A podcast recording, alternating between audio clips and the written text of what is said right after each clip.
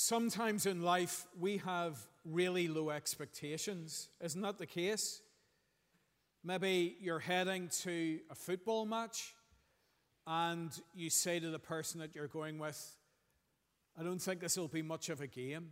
I'm not, by the way, singling out Ballymena United supporters today, although I have heard many of you say that at times when you're about to head off to a match, but it could be any team.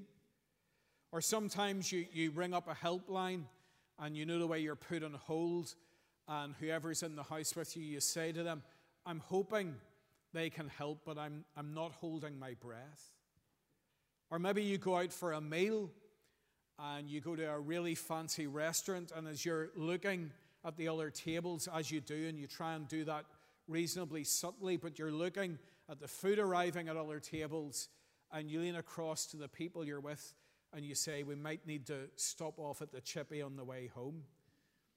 Our expectations are low. But I want to ask you today what do you expect to happen here in church? What do you reckon will be the outcome of this service?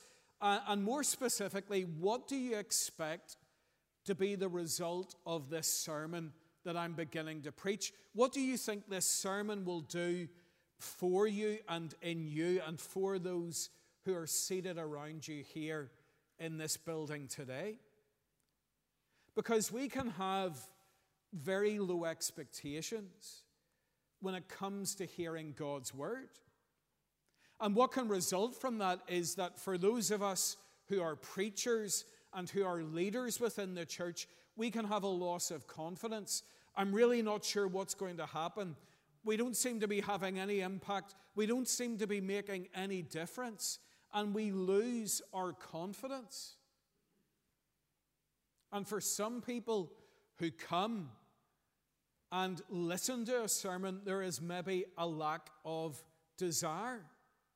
There is on your part a really low expectation that anything in particular is going to happen as this guy stands at the front and speaks for 20, 25 minutes or so about the Bible.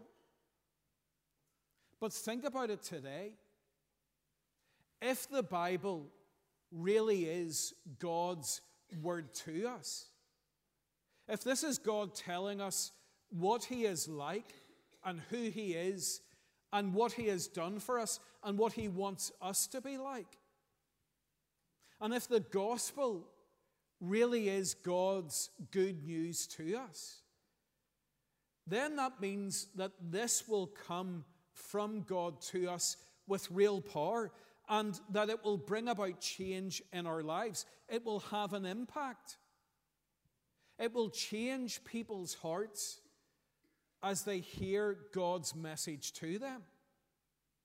And if God and, and if Jesus is really continuing to be at work in his church, as we have been thinking about in recent weeks, as we've started looking together again at the book of Acts, well, then there will be a real impact as the Holy Spirit that He promised works in the lives of people, helping them to understand and to accept the good news about Him. So today, we're going to spend some time looking at the impact the Word of God had on those who heard it in a place called Pisidian Antioch. That day when Paul preached in the synagogue. And we'll get to see that the gospel has an impact. And I hope that that truth will encourage us today as a gospel church, as a church where we want to see other people being changed by Christ and we want to make the good news of Jesus known to them. So I invite you to turn with me again in your Bibles to Acts chapter 13.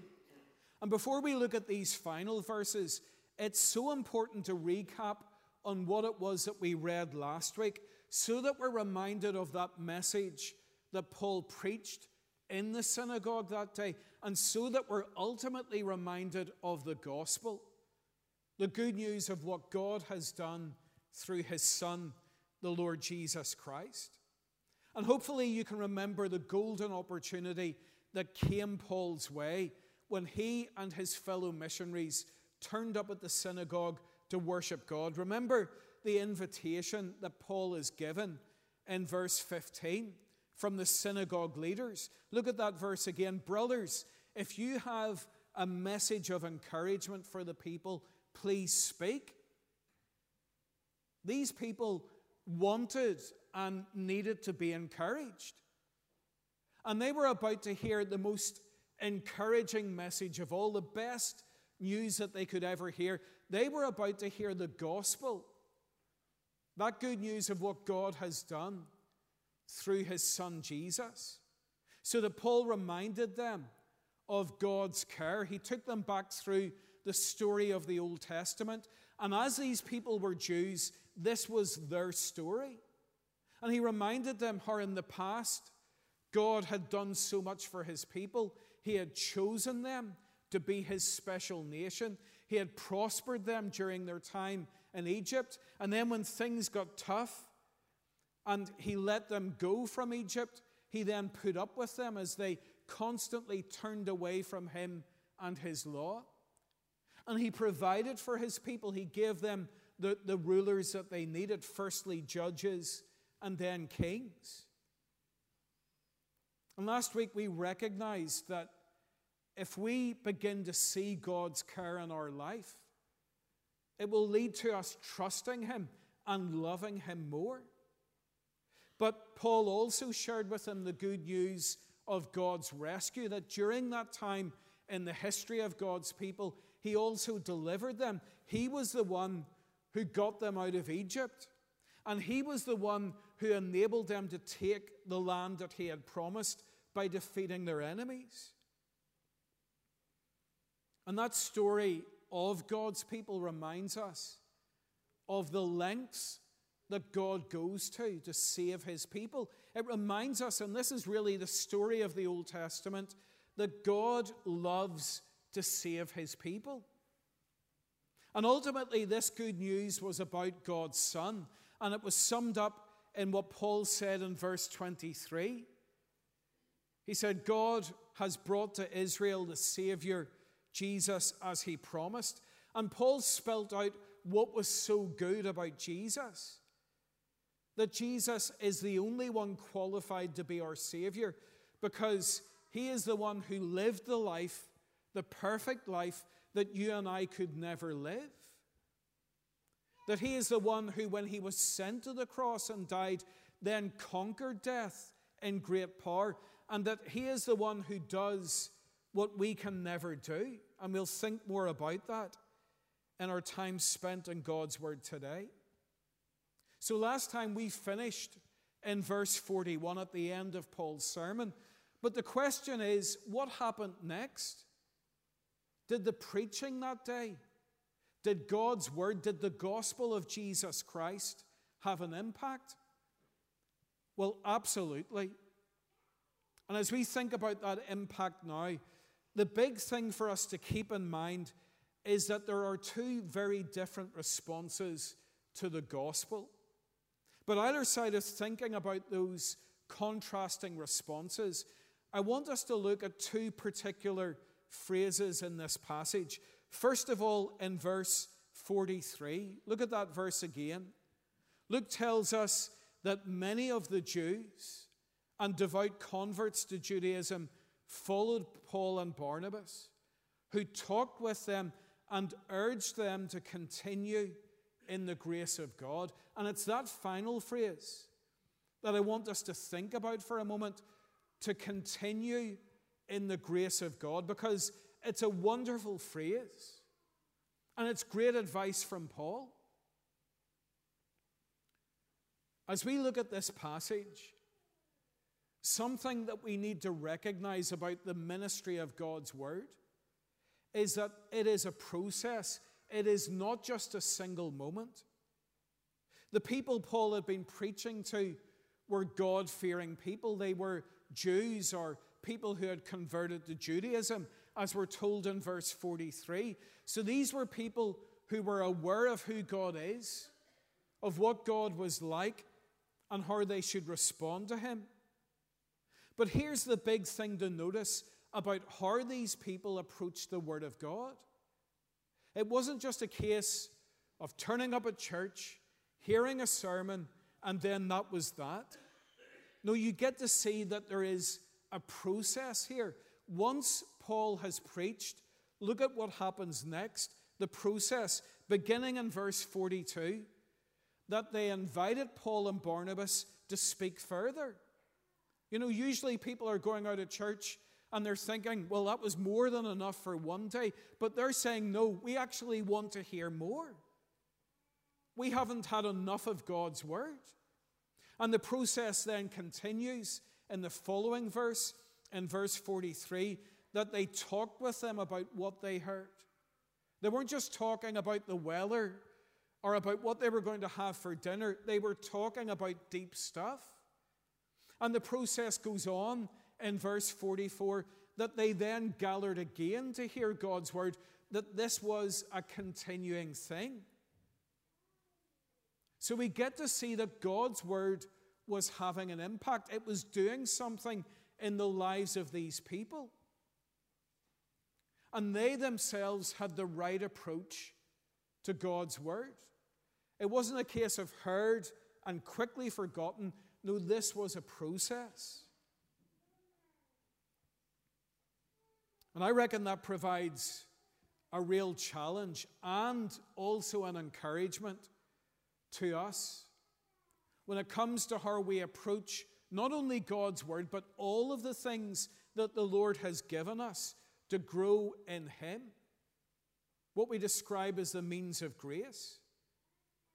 So let me ask you some challenging questions as we look at the example of these people today. Do you listen to the Word of God as it's preached. But then straight away you put it out of your mind.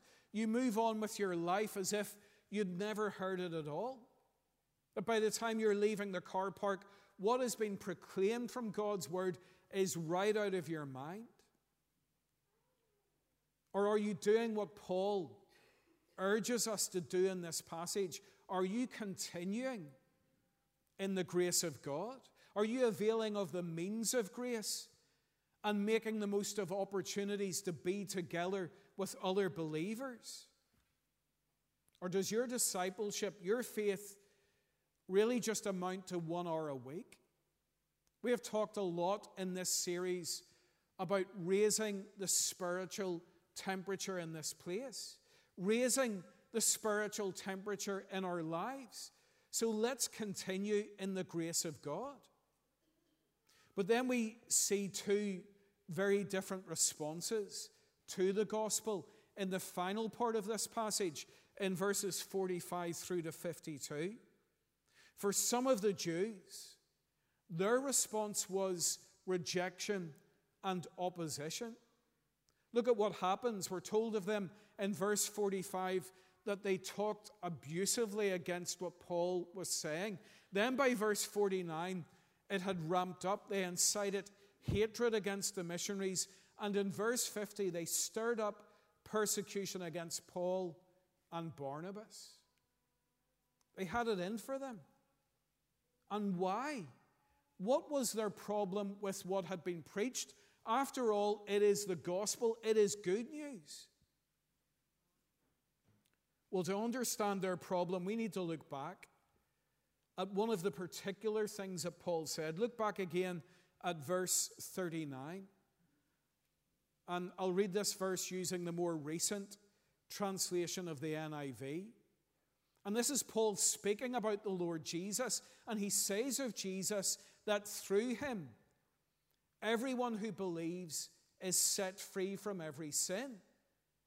A justification you were not able to obtain under the law of Moses. And essentially, what Paul is saying there is only Jesus can do for you what you could never possibly do for yourself. He alone can help you out, He alone can save you. You cannot save yourself. And for these Jewish people who took seriously the law of Moses, who sought to live by the law of Moses as a way of making themselves right with God, that was not a popular message. And still today, people don't like to be told that they can't do something for themselves.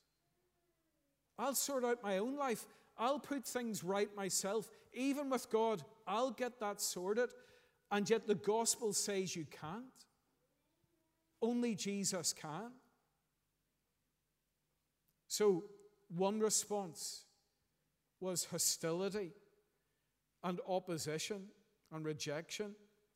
But then from the Gentiles who were gathered in that city, there was a very different response. It was one of joy and obedience. Paul, in his sermon and after his sermon, talks about how salvation was now available to them as Gentiles through the Lord Jesus.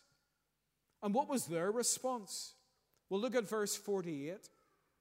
When the Gentiles heard this, they were glad and they honored the word of the Lord. And all who were appointed for eternal life believed. A very different response, one of joy. This message is for us. Jesus has done this for us. And one of obedience, where they honored. Do you hear that word? They honored the word of the Lord. They elevated the importance of God's word to them. And do you notice that phrase that Luke uses of these people? He says of them, all who were appointed for eternal life believed. And that phrase is entirely consistent with all that is taught in the scriptures about the, the gift of salvation. Remember that the Lord Jesus himself said of his disciples that they had not chosen him, he had chosen them. And yet, despite all that we read in Scripture, despite what Jesus himself says, some people think this idea to be unfair and troubling. Whereas I would actually argue it is incredibly comforting. Because I know that if salvation, my salvation, was down to me and my right choices, my relationship with God would be on really shaky ground. But knowing that it is His sovereign choice gives His people great security. And I want you to see in this passage that in the midst of all of the mystery of this, one thing is very clear. Those who were not saved in this city were not saved because of their rejection of the good news of Jesus.